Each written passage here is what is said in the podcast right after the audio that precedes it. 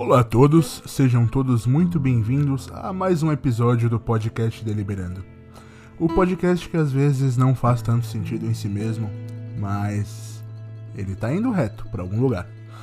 Esse episódio, na verdade, eu nem sei se eu publiquei como um episódio extra ou não, eu ainda não decidi sobre isso, porque, embora ele seja um episódio extra, ele não é exatamente tão sentimental quanto isso. Eu hoje vou contar para vocês uma história que literalmente ninguém sabe da minha vida.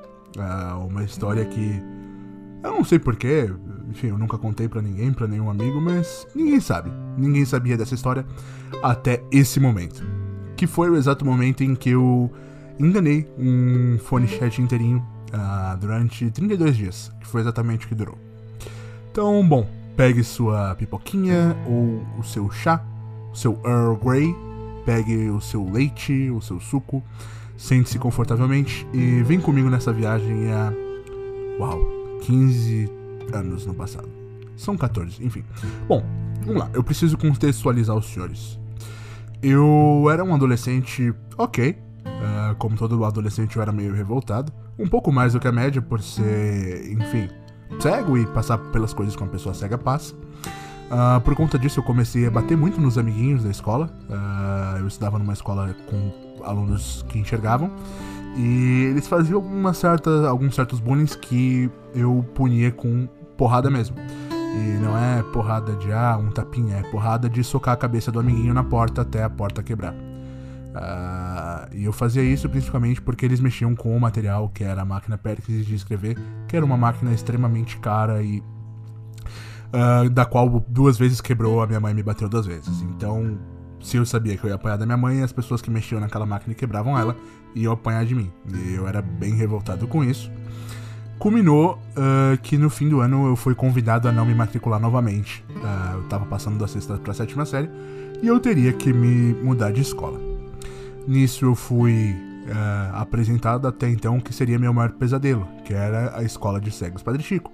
Uma escola onde só estudavam pessoas cegas, ou uma escola feita para pessoas uh, uma escola feita por pessoas católicas, perdão. Uh, então era uma escola mantida por freiras.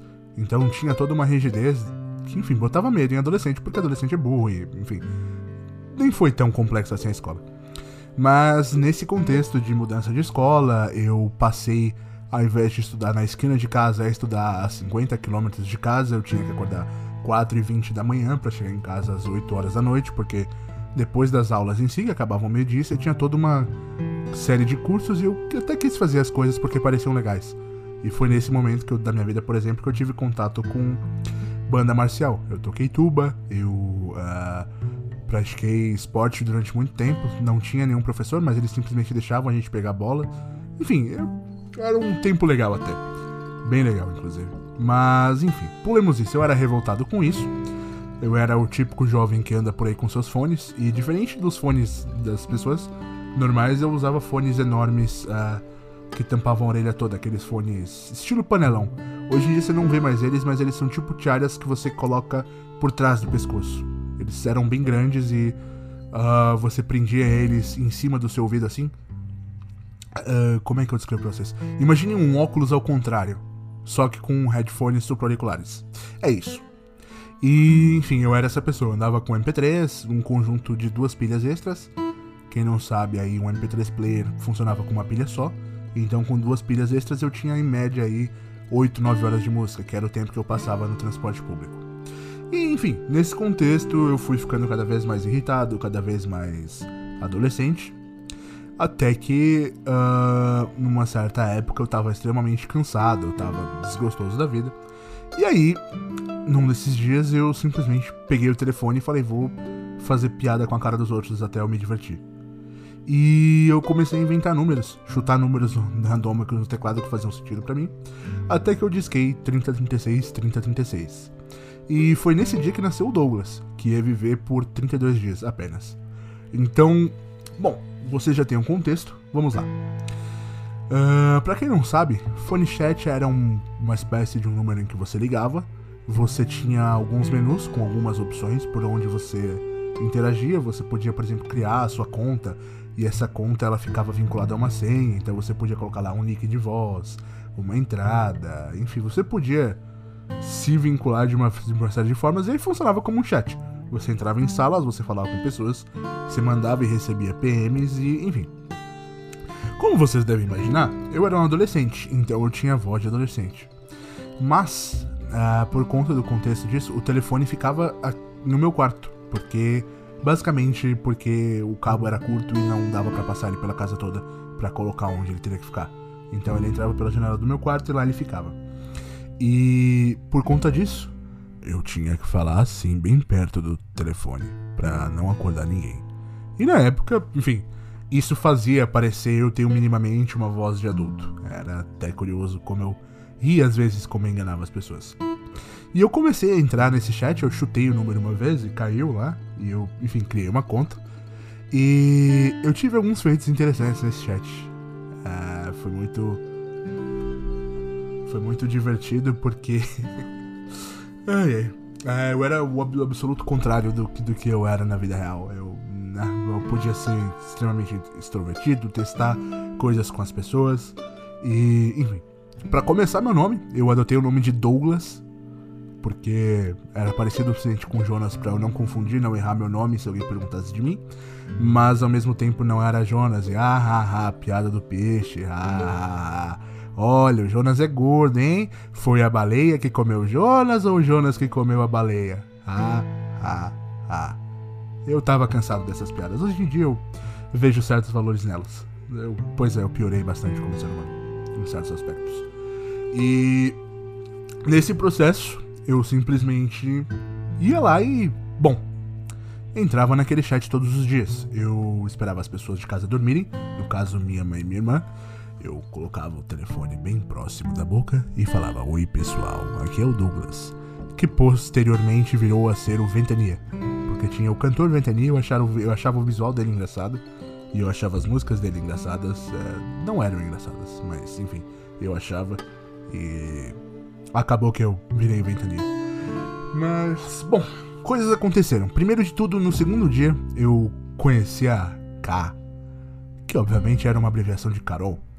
Eu tava numa sala conversando com outras pessoas, porque esse é um problema.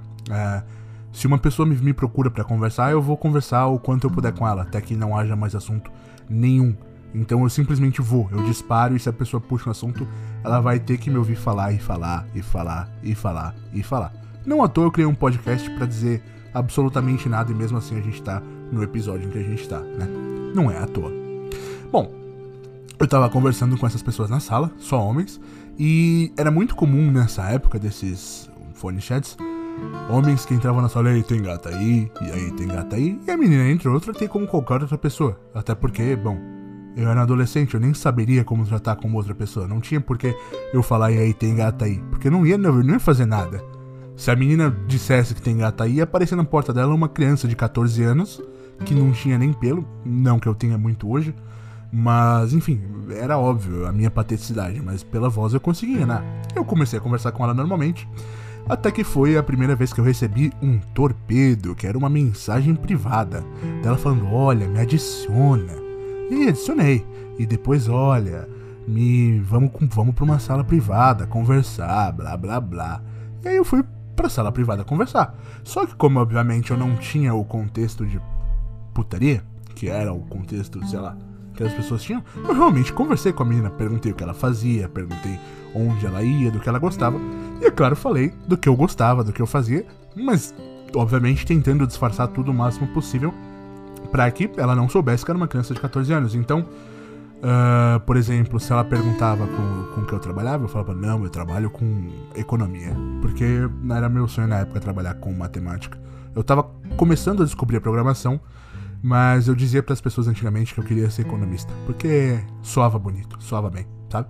Uh, muita coisa da minha vida, inclusive, foi feita para, enfim, agradar as pessoas e fazer elas se sentirem bem sobre mim. Nunca deu muito certo, mas, bom, um outro dia a gente entra nisso.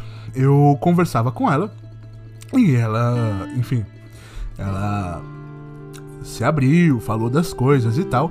E, bom, como eu era economista, tinha que ser, eu era um cara bem sucedido, de 23 anos, que tinha uma casa no Ipiranga, que tinha uma piscina em casa. E, bom, nem fazia muito sentido essa história, se você pensar. Não, não existem muitas pessoas que têm casas no Ipiranga, porque o Ipiranga é um bairro quase central de São Paulo. Então, o espaço lá é muito caro. Então, existem mais apartamentos do que casas. Mas, claro, na época isso chamou atenção. E aí nós conversamos, conversamos, conversamos. Nem tanto sobre esse tipo de coisa de posse, é óbvio. Eu inventei uma história toda, mas nós conversamos sobre outras amenidades, sobre bandas, sobre o que fazia sucesso na rádio, Uh, ela me falou sobre o curso que ela estava fazendo na uh, extra uh, em relação à faculdade, porque ela fazia na época a faculdade de odontologia e ela estava fazendo um curso antes de terminar a faculdade para mexer com prótese dentária, que era o que ela queria fazer. Eu acho. Não sei. Vai que ela mudou de ideia. Tem 15 anos isso. Ela já é uma senhora de. Se ela contou a idade correta dela na época, ela já é uma senhora de 42 anos. Não é uma senhora, né? É, bom, enfim. Uh, nós conversamos, nós conversamos e aí chegou a hora de eu enfim dormir. Porque, vocês lembram, eu acordava 4 da manhã. E já era, tipo, meia-noite e 20. Eu me despedi, fui dormir. Domingo tinha acabado.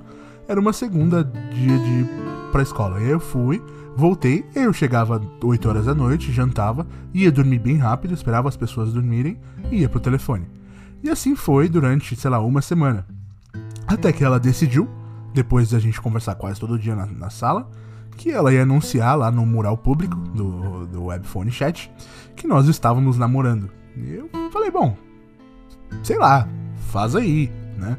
Óbvio que eu fiquei incrivelmente empolgado, poxa, uma mulher tal. E aí começou, né? Começaram os primeiros papos de ah, a gente tem que se conhecer um dia, a gente. E eu tentava ser o mais evasivo possível. Mas ela aparentemente era alguém famosa naquele.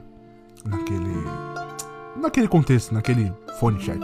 Porque quando ela anunciou isso, um monte de pessoas me adicionaram, me mandaram PM, poxa, parabéns, você parece ser um cara legal. E eu, incrivelmente, consegui enganar todas aquelas pessoas com minha voz de adolescente tentando falar grosso. Era muito engraçado. E eu fiquei amigo de várias pessoas. Uh, nesse contexto ainda, antes de, enfim, meu namoro com ela terminar, 32 dias depois, óbvio, 30 né, dias depois, na verdade, foi no segundo dia que eu falei com ela. Mas antes do, né, do nosso namoro terminar, a gente participou, por exemplo, de um concurso de canto de casal.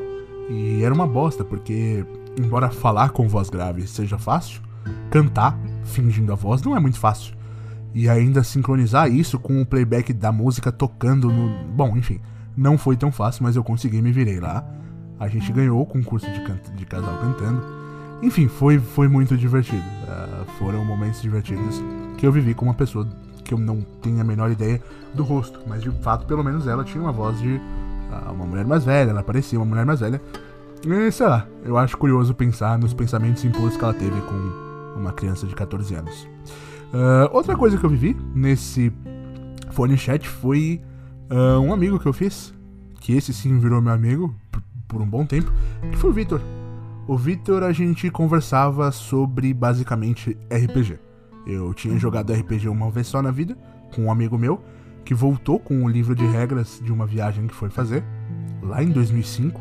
Então já tinha dois anos, que eu não, dois anos e meio que eu não tinha contato com RPG, mas ao mesmo tempo eu me lembrava com muita saudade. Aí um dia eu entrei numa sala e tava falando sobre RPG. A gente conversou sobre RPG. E para ele, mais uma vez, eu era o Douglas, o menino de. Enfim, uh, o menino de 23 anos, que era economista, que tava, tinha acabado de se formar, que tinha uma casa no Ipiranga. Afinal, eu tinha que contar a mesma história exatamente para todo mundo, porque, né? Uh, não era muita gente que entrava já naquela época, eu acho que já tava perto do fim desse tipo de, de chat. Tipo, eu interagi, lembro de ter interagido com, sei lá, algumas dezenas de pessoas, mas não mais do que isso. E a gente conversava, a gente conversava uh, sobre RPG, a gente conversava sobre bandas, Uh, muita coisa que eu ouvi na época foi inspirada por ele. E, enfim, anos depois eu lembrei dele, eu lembrei do e-mail que ele tinha me passado. E quando eu lembrei do e-mail que ele tinha me passado, eu procurei ele no Facebook, eu adicionei ele com a minha conta de verdade, dessa vez como Jonas. Eu puxei papo com ele, a gente ficou amigo e um dia eu contei para ele dessa história, mas tem muito tempo. O Victor hoje é um, enfim, ele é pai de duas crianças, é, tem. Acho que tá na segunda, terceira esposa, não sei. Uh, a gente não tem mais contato, mas é outra lembrança muito boa dessa época. E, bom, tem a última história, que foi como se deu o fim, né? Uh, que foi basicamente quando a conta de telefone veio. É... Quando a conta de telefone veio, óbvio, minha mãe veio gritando no meu ouvido, porque é o certo, uma criança ficou no telefone por horas e horas a fio durante a madrugada até que a conta de telefone viesse em 640 reais. O que é uau. E, bom, nisso um dia eu entrei no. no, no. Entrei no chat e mudei meu nick e mandei uma mensagem para todas as pessoas, porque eu me sentia realmente muito culpado. Então eu mandei uma mensagem para todo mundo, literalmente contando da, da mentira que era e do que aconteceu. E aí eu mandei, enfim, uma mensagem também lá pra cá, lá do começo. Uh... e foi muito engraçado porque um tempo depois eu entrei para ver se tinha a resposta dela e só tinha uma resposta dela dizendo que não é possível que até um homem de 14 anos magoasse o coração dela. E. Sei lá, fica aí essa lição. Acho que foi a primeira menina que eu magoei na vida, porque antes disso eu tinha uma namoradinha, mas ela que meio que me magoou. É, bom. Enfim, eu vim só contar essa história para vocês, porque eu lembrei disso, não sei porquê. É mais uma das histórias que, enfim, ninguém sabe da minha vida. Existem algumas, algumas boas, outras nem tanto. Essa não é das melhores, mas é, é o que eu lembrei por hoje. Incrivelmente eu tô fazendo um processo longuíssimo de migração que vai até lá tantas da madrugada e sei lá, uh, me deu um pouco de ânimo lembrar dessa história porque a gente já viveu em mundos diferentes, sabe? A gente tem que lembrar que Uh, nós estamos em casa há mais de um ano e parece. Mais não, né? Um ano exatamente. Mas parece que isso tá durando uma eternidade e não exatamente tá, sabe? Uh, a gente já viveu outras coisas, a gente já fez outras coisas. E não é exatamente certo o que eu fiz, não é exatamente uma coisa que eu aconselho a um adolescente fazer. Mas ao mesmo tempo, interagir com aquelas pessoas adultas e ser tratado como adulto foi muito importante para mim, porque me mostrou que eu não era um adolescente tão ruim assim quanto eu pensava, quanto eu imaginava. Eu não era tão errado assim. Uh, as coisas, enfim, ficaram mais calmas durante um tempo por conta daquilo. Claro, a surra que eu levei por conta da conta, enfim, não não ajuda muito, não joga muito a meu favor. Mas foram literalmente 32 dias de muita alegria, sabe? Eu me senti importante para aquelas pessoas, eu era importante. Uh, eu sabia ter uma conversa com elas, então aparentemente eu não era tão horrível assim. E sei lá, eu lembrei disso e decidi contar isso pra vocês. É um segredo que nem meu melhor amigo sabe. Ninguém sabe porque nunca calhou de eu contar, acho. Enfim, é isso. Uh, eu acho que isso aqui é um episódio extra, não tenho certeza. De todo modo, os contatos para você mandar suas questões, mandar suas perguntas, mandar uh, suas críticas, suas sugestões, mandar spam Tá tudo aí no, no post ou na descrição do episódio, dependendo de onde você está ouvindo isso. E eu agradeço mais uma vez pela sua audição, agradeço pelo tempo que você desprendeu para esse podcast. E sei lá, uh, muito obrigado mais uma vez. Até o próximo episódio e tchau.